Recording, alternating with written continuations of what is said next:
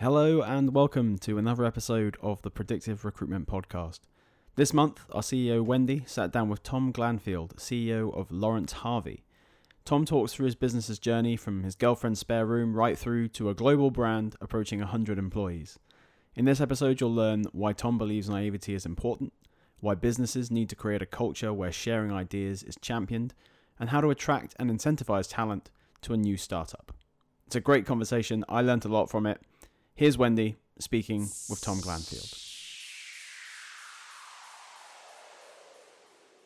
Hello, everyone, and I'm really excited. I've got Tom Glanfield here, um, who founded. Hi, hi, Wendy. Hi, how are you doing? Thank you for Hi. yeah, Yeah, thank you for um, spending the time with us this morning. We're going to hear a little bit more about how you founded the Lawrence Harvey Group back in 2002, and Yep. I'm really looking forward to hearing some of your story. I was lucky enough to meet you at one of the UK Recruiters Directors event, and uh, you, you you made me giggle for, for at least the 15 minutes of your presentation. So I'm hoping that we can capture some of those laughs. uh, Really? yes, you did. So that and that's Oh my good. God.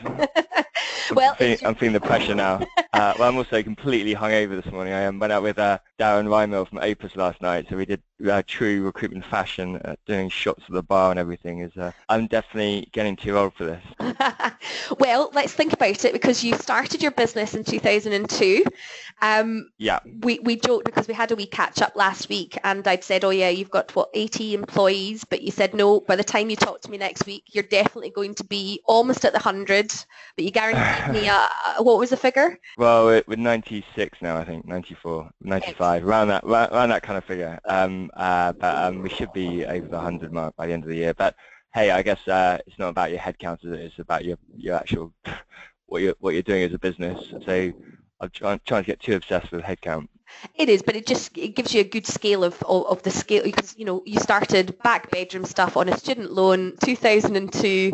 I think we're going to learn Yeah. you know your your girlfriend's spare bedroom at that time, and now you're running you know professional sector a group of companies, tech, life sciences, and energy, and you're doing about a 30 million. So that's not bad. Yeah, it's getting there. Um, uh, do you, where do you want me to start? Do you want me to start the in a nutshell at the start, like what Why don't you just how we started? Yeah, what I'm really interested is when a company starts growing and you've battered through lots of stages within the growth. So I'd love to hear a little bit just about setting the scene of those early days when you started, because we have a lot of our um, audience that you know are at startup stage as well, and then sort of the Yeah. the key pains that you went through, maybe around the 16 and the 35 to 60. And if you just sort of spend the next 10 minutes talking us through that, I'd love to hear more about it. Yeah, sure. Um, so, so just say that, well, in a nutshell, I mean, I started uh, Lawrence Harvey with um, just kind of uh, eight months recruitment experience and um, and a nine grand graduate loan. So I had, had very little money, and I guess that was the the main issue at the time is was was cash. And uh, um, yeah, I'll,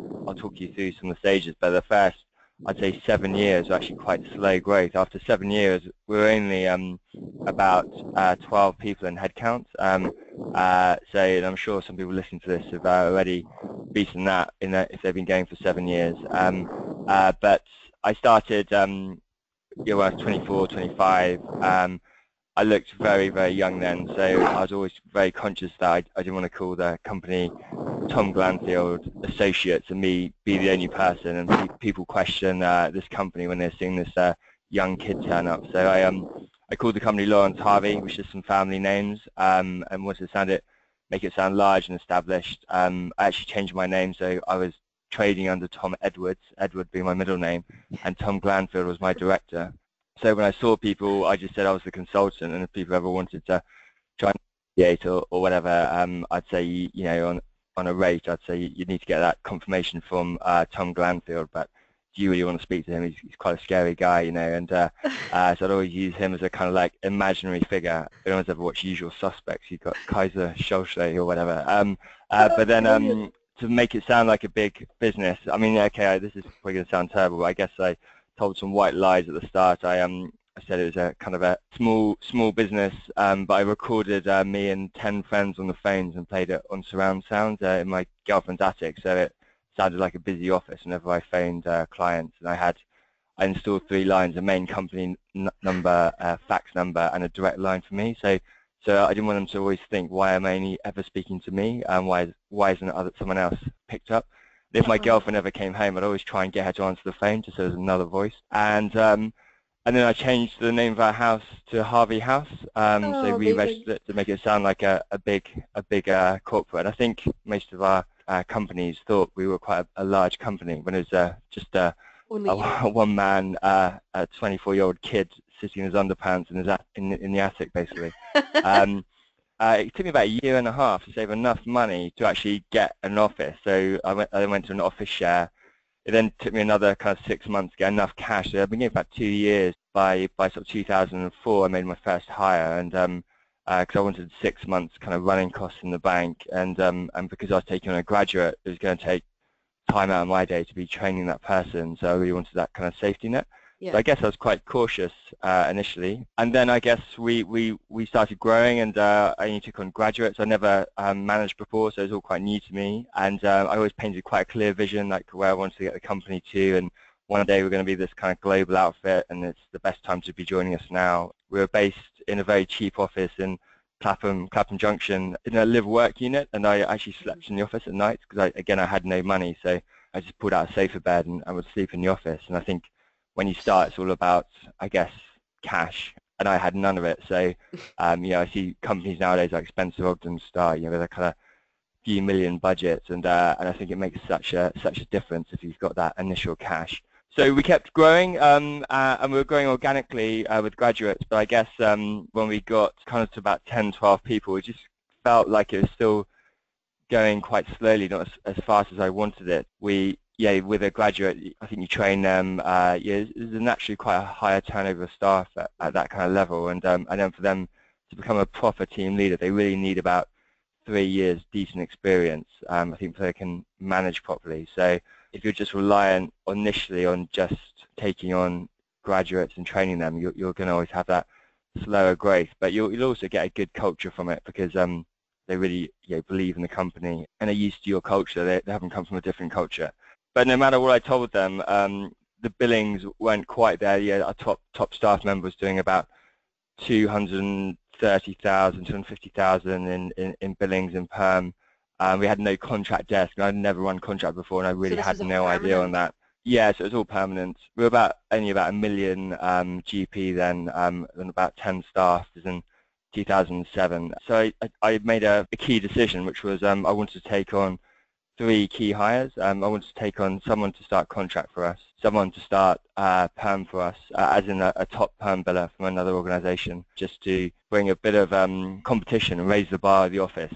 And um, and then also a, a strong manager, team leader, who could really help me kind of grow uh, and manage manage the business. So I actually uh, headhunted uh, Amy, who was the top biller from Progressive, uh, Julian, who was top contract biller from Hydrogen, and Adam, who was a, a very strong manager from Madison Black, uh, uh, again at S3. And what I did is I actually offered them uh, quite significant e- equity stakes in the company. And I think um, some people um, kind of get too precious in equity. But I always think, you know, um, it's better to have less of something that's worth more. So I offered really significant stakes. They could get up to 10% each. I offered the same to one of my other managers in the company. So this was basically 40% of the company I was willing to give away at this stage. So 10% each for on a five-year plan where they could get 2% per year. And, and that made a really significant difference because I could bring them in on, I guess, I, I didn't have to pay as much as other people were offering them. And, and they were obviously significantly motivated. I, I painted the same kind of dream to them and, uh, and I, I very much got them all on board by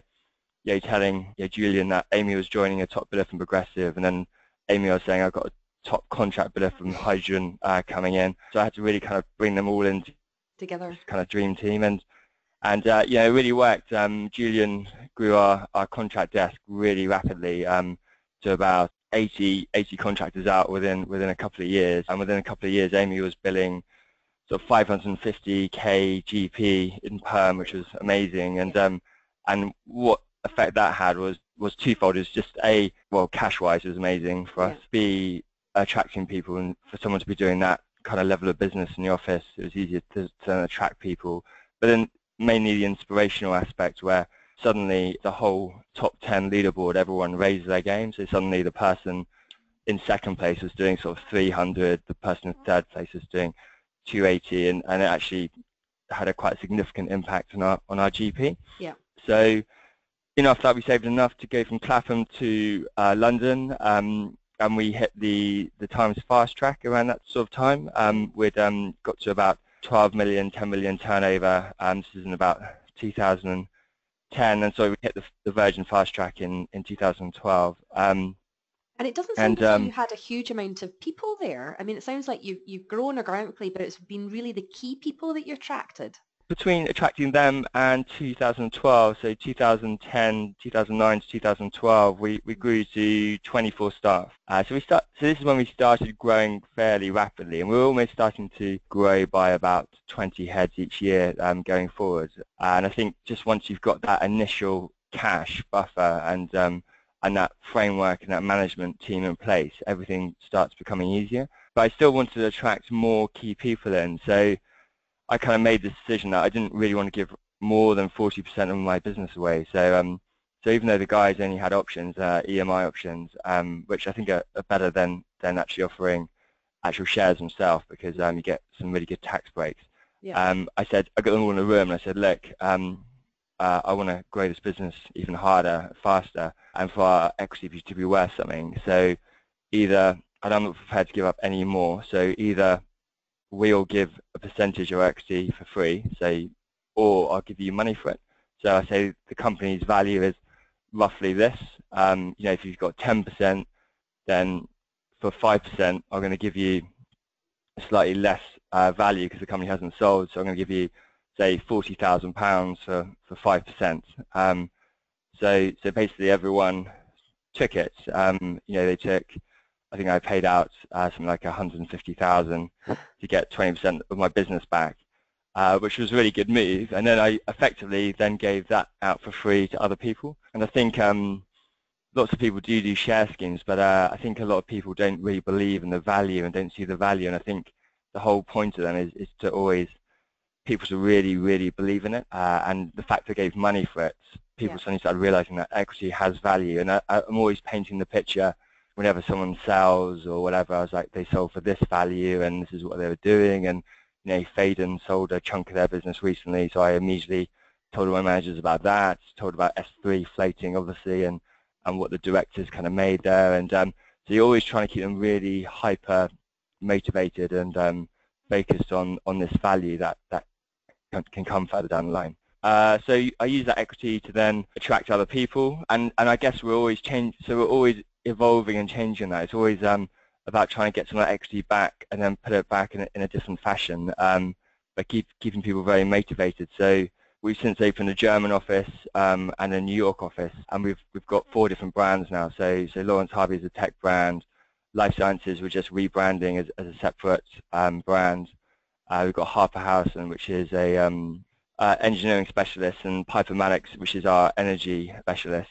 So now we have we have equity available in each brand, and then for the heads of locations uh, like London or New York or Munich and San Francisco, which are just opening, there's another 10% of the company aside uh, where where these guys can go into this one pot, and depending on their contribution of their region, it's a percentage of that pot that they they can get. So they're very motivated to really grow their, their office and it, and it brings a kind of healthy competitiveness uh, within the totally. company. I mean, what, what I love about hearing about this is that, you know, I talk to lots of business owners and, you know, you're really, the reason why I think everybody believes in the value that is legitimately in your company is that you believe so much in the value of every single share and they can see your belief in, in, in that in that share and what you're what you're willing to either buy back, you know, play with, um, offer out, you know, you're actually using all the assets in the company, and that's something that I have yeah. not seen in another company before. And you know, I suppose I've just got to say because as you said, you know, you started business quite young, etc. As well. Like, were you just coming up with these ideas yourself? Because you know, incentivizing with shares. Yeah, yeah. I, I actually um did all this myself, and I, I did start taking non-exec on um, uh, a few years ago, and um, and it, I mean, it was no disrespect to any non-exec because I think they always bring value, and it's always good to hear different ideas. But I almost felt like it stagnated a bit yeah. once I got those non-execs on, and I I kind of always use it to get more hands off. And um, and actually recently I've got rid of non-execs. I actually use James Ash now as a as a kind of uh, external COO, um, Chief Operations Officer, yeah. and just to take the operational stuff away from me because um, a bit worse than that than the sales side. Um, but um, but just to get that naivety back, because I think sometimes um, I don't know. I think sometimes a bit of naivety is really good. Uh, yeah, I think yeah. if I'd taken advice when I started Lawrence Harvey, and someone, everyone would have told me, you, yeah, you're too young, you haven't got enough experience, you've got no cash. What are you thinking? And I probably would have not done it. Um, uh, you know, I think sometimes a bit of naivety, total self-belief, you can you can do it. So even this scheme with um, with the the leaders of each country um, is something I've designed, and I don't know if anyone else has done it. I don't really care, but it seems to work for us. And uh, and that's uh, yeah, what I've learned with these schemes is if you say you give out 10% over five years, and you're giving out 2% per year, but what happens if after five years, if you haven't sold in that time, and or what happens if they miss an equity target. If you give, if you give specific targets to get, say, 2% and they miss it, it can become very demotivational. Yeah. So, so what we do now is um, we just have a share class that's worth 10% of the company. All these guys have a have an option over that 10%, um, but the number of shares in that class that get issued to them depends on the percentage of contribution of that year. if this is making sense. But, um, but say say there's 10% and that share class is 100 shares, if you ran New York and did 50% of the profits of the group for that year, you'd get 50 shares. Um, then the next year we'd, we'd issue another 200 shares to that pot. And if your office did 60%, you'd get 60% of those new shares issued. And then, and then when, when we come to sell in the end, um, you'll be able to work out what percentage uh, what what percentage you have of that 10%, if that makes any sense. Yeah, I mean, it's um, like you're putting the big trophy out there, and you know, competitiveness is something that I think I can feel in you, and I'm sure is throughout the whole of the setup of your business. And you're basically saying, look, there's the trophy. You guys, you've got an opportunity, and whoever reaches there mm-hmm. first, you get a bigger slice of the pie. Um, competitiveness is that something you are very keen to make sure you put into the whole of the, the, the company?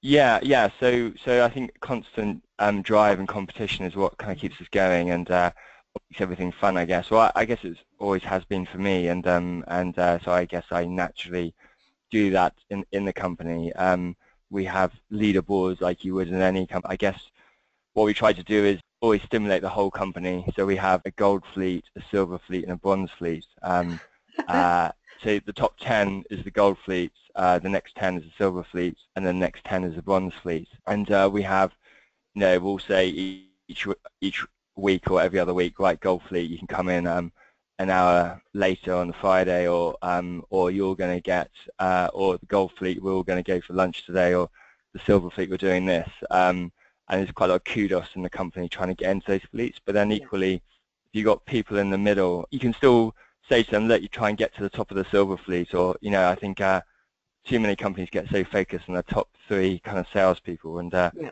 Forget about the rest. And actually, you get you get the most. You're trying to you're trying to get the middle of the the, the pack really kind of uh, raising that. The, um, that, that's the hard part, and um, that's what we try and focus on really. Not so much the top guys. It's obviously about retaining them, and again, we have equity schemes for them as well. But we, have also um, got all the staff to to invest in the company. So so we actually had a we had, we had quite a tough last couple of years. We were in oil and gas, and that market completely crashed. Um, yeah. uh, and at the same time, I was still desperate to keep growing. And I've always always wanted to be look like the company's growing, no matter how badly we're doing. Um, uh, just because, again, I'm obsessed with everyone completely believing that this company's going somewhere and my shares are going to be worth something. Uh, for me, if you ever step back, it's it's really bad. Um, it's a really bad uh, sign to the company. So when uh, the oil and gas kind of crash happened, it it really affected us. Um, we were doing about six million GP, mm-hmm. and um, the team that were billing one and a half million in perm uh, oil and gas, and now we kind of lost the whole team in, in space of about over that over that kind of 2014 uh, year. And um, at the same time, I was getting divorced, which uh, was a bit painful. Uh, yeah. So so I really needed the cash because we were trying to expand New York. Was it the company or the divorce you needed the cash for?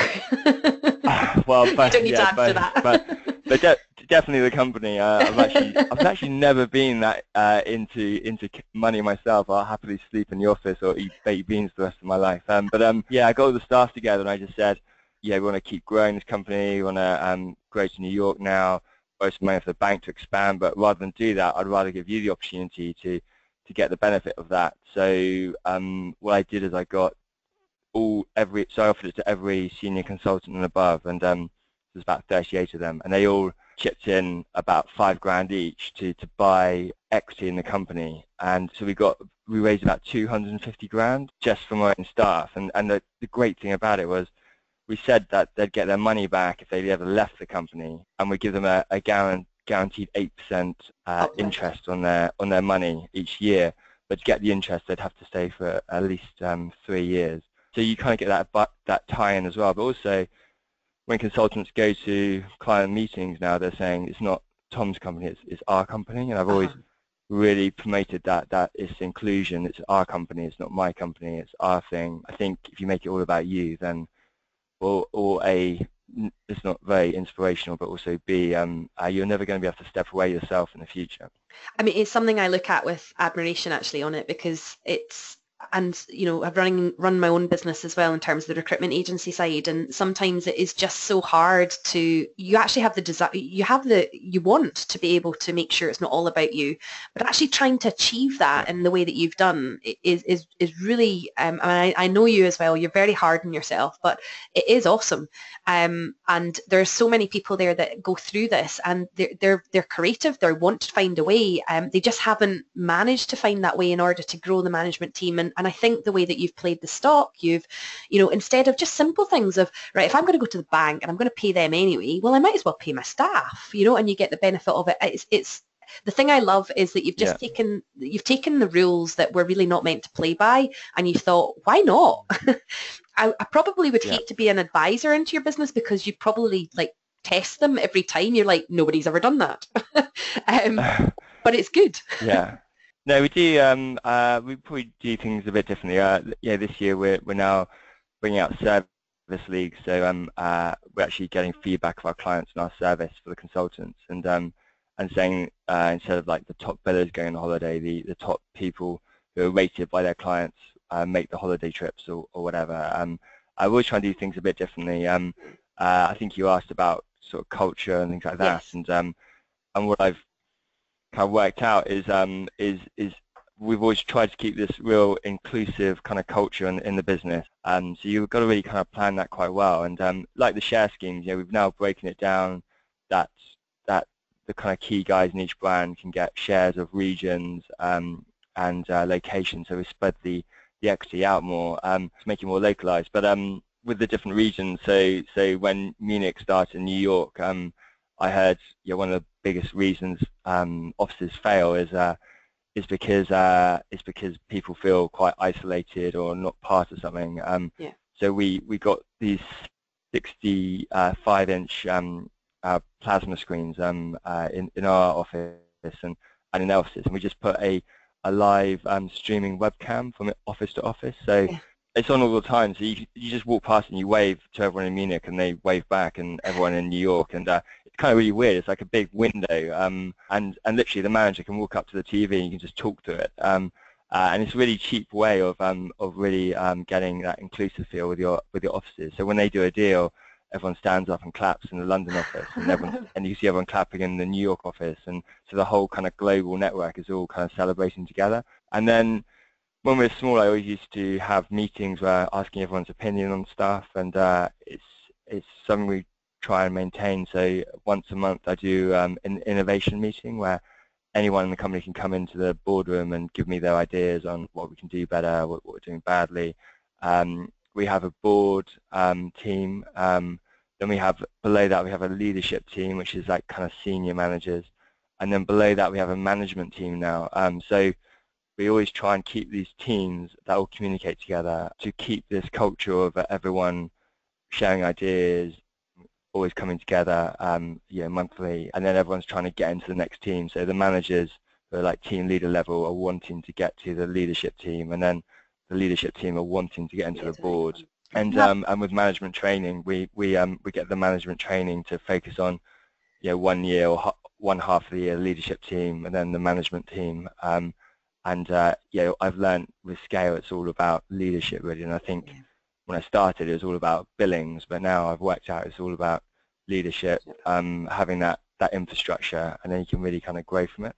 Don, when you look at your company now, do you still recognise the reason why you went and started in business, the reason why you're like sleeping in the office because you had nowhere to go, do you still see that you still very much a part of those values that you started off with? Yeah, I, I think when you saw me um, at Louisa's thing, uh, I um, I did a, a speech then, and um, uh, I mean it sounds a little bit camp, but uh, but my, my biggest role model was um, was David Beckham. I, like I literally think he was the most inspirational England captain I've ever seen. He was the guy you know, I remember leading England to the World Cup where, you know, it was like, even the commentator was like, it's Beckham versus Greece or whatever, and uh, him doing that free kick at the end. But but also I just loved his um his values where, you know, he was always first on the pitch, last off it.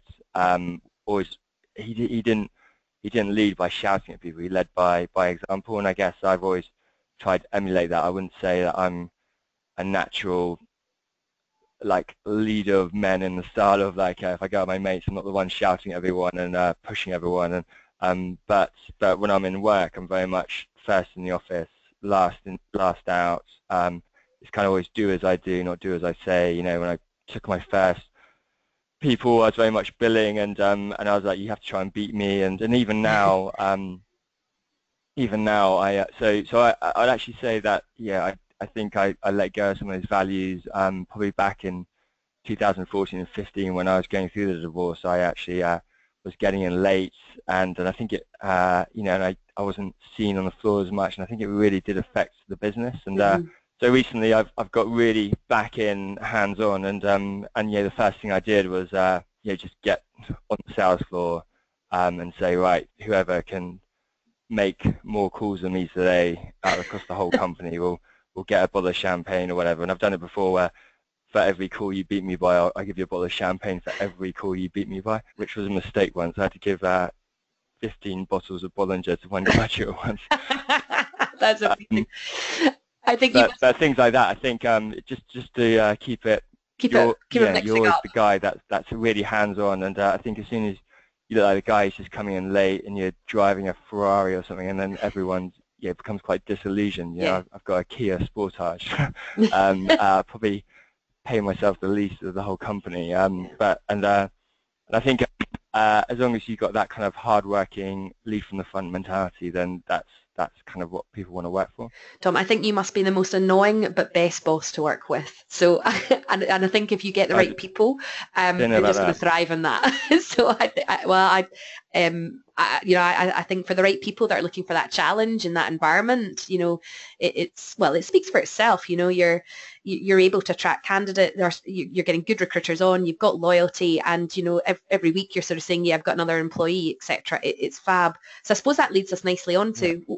what's next. You know, when when are you going to be happy? uh, um, I don't know. I mean, I, I definitely with with my my work race and um, the hours I dedicate to it, I definitely can't do it forever, and I'm not I'm not someone that um, can only do something half-heartedly. Um, so I think it is definitely getting to a level, and then and then um, being able to sell one day. Um, we've been really trying to establish ourselves, each brand, um, as a as a true international brand. Um, but then it's about sort of raising profitability as well. And I guess in the next four years, we probably will look to exit. So so we very much want to get to the kind of four million EBIT plus kind of mark. And then, yeah, as a, as a business, you're, yeah, with an eight multiple, you're kind of at 36 million plus kind of value. Um, and I guess that's, that's kind of what we're aiming for. But as again, again, it's not all about the money for me, but I just, I, there's no way I could do this forever because um, uh, I just think um, the amount of energy you have to put to, to really continue leading and inspiring, um, you, you can't do it half-heartedly. I could never I don't think I could just give it to an MD or something and walk away. Um, yeah. I need to be completely in it or completely out of it. Right. So for me, I'm completely in it for at least the next four or five years, and then we'd probably look to try and do some kind of ex exit then. Yeah, amazing. And I've got no doubt that you're going to achieve it. Um, and and to be able to sort of tell me the story whilst also quite badly hungover, uh, fair, fair dues. yeah, I'm definitely definitely hungover. I'm definitely changed to a lightweight. I tell you. And I know um, you've got a lunch after this as well, so. Yeah, yeah. Well, I, I'm, it makes you sound like a, some kind of alcoholic. Um, it's uh, it's Thursday. You brought it up. Um, but um, yeah, uh, yeah, yeah. It's, it's definitely uh, definitely recruitment is uh, I think uh, fast uh, is is definitely is definitely a, a, hard game to really maintain a certain level. But uh, yeah, it's just constant drinks with staff or clients or candidates, and uh, um, but yeah, it's definitely fun. Definitely Hey, fun. listen, it's it's work hard, play hard, and and you know, it's uh, that that those are the those are the sort of people that we love it is in your blood, and you know that that works, um, and you know that's what we enjoy. So you shouldn't, yeah, that's good. So look, if somebody's wanting to try and get hold of you, you. um, where, where can we find you? Uh, apart from the fact that I know that you're going to be uh, involved in the top recruiter that's coming out as well. Um, where can we find you? Yeah. On Twitter, LinkedIn. What's the best way of connecting? Um, uh, I am on Twitter, but I have no idea what my address is. we'll What's post that? out the t- we'll post out your Twitter feed so that people can connect with you. Yeah, post up, po- post up my Twitter feed. Uh, but uh, uh, Tom Glanfield, and yeah, if anyone ever wants to get in touch, I'm always open to meeting anyone for a coffee or, or whatever. I'm happy to share experiences, and um, and as I say, I'm always wanting to learn from people. Yeah, you, I think you learn off off anyone you meet, and um, so it's always good to hear everyone's stories and um, try and take something from it. Oh, amazing. So thank you so much. I've really enjoyed that and I know our listeners will as well. So thanks for spending the time with us this morning. Cool, thank you. Cheers, Wendy. Uh, if you like this podcast, um, we've got um, lots of other episodes now of the Predicted Recruitment Podcast. They're all available on iTunes. Um, and of course, if you like what we're doing, um, then please take a moment to write a review or give us um, a little five-star rating and definitely subscribe. So that will keep us um, going and doing what we're doing and generating more content for everybody out there. So just once again, thank you so much, Tom. And yeah, look forward to, to seeing the next four or five years and what damage you'll be able to do. Yeah, cheers, Wendy. Thanks Uh, a lot. Stay tuned. Um, stay in touch, and uh, see see you soon, hopefully. That's brilliant. Thanks, Tom.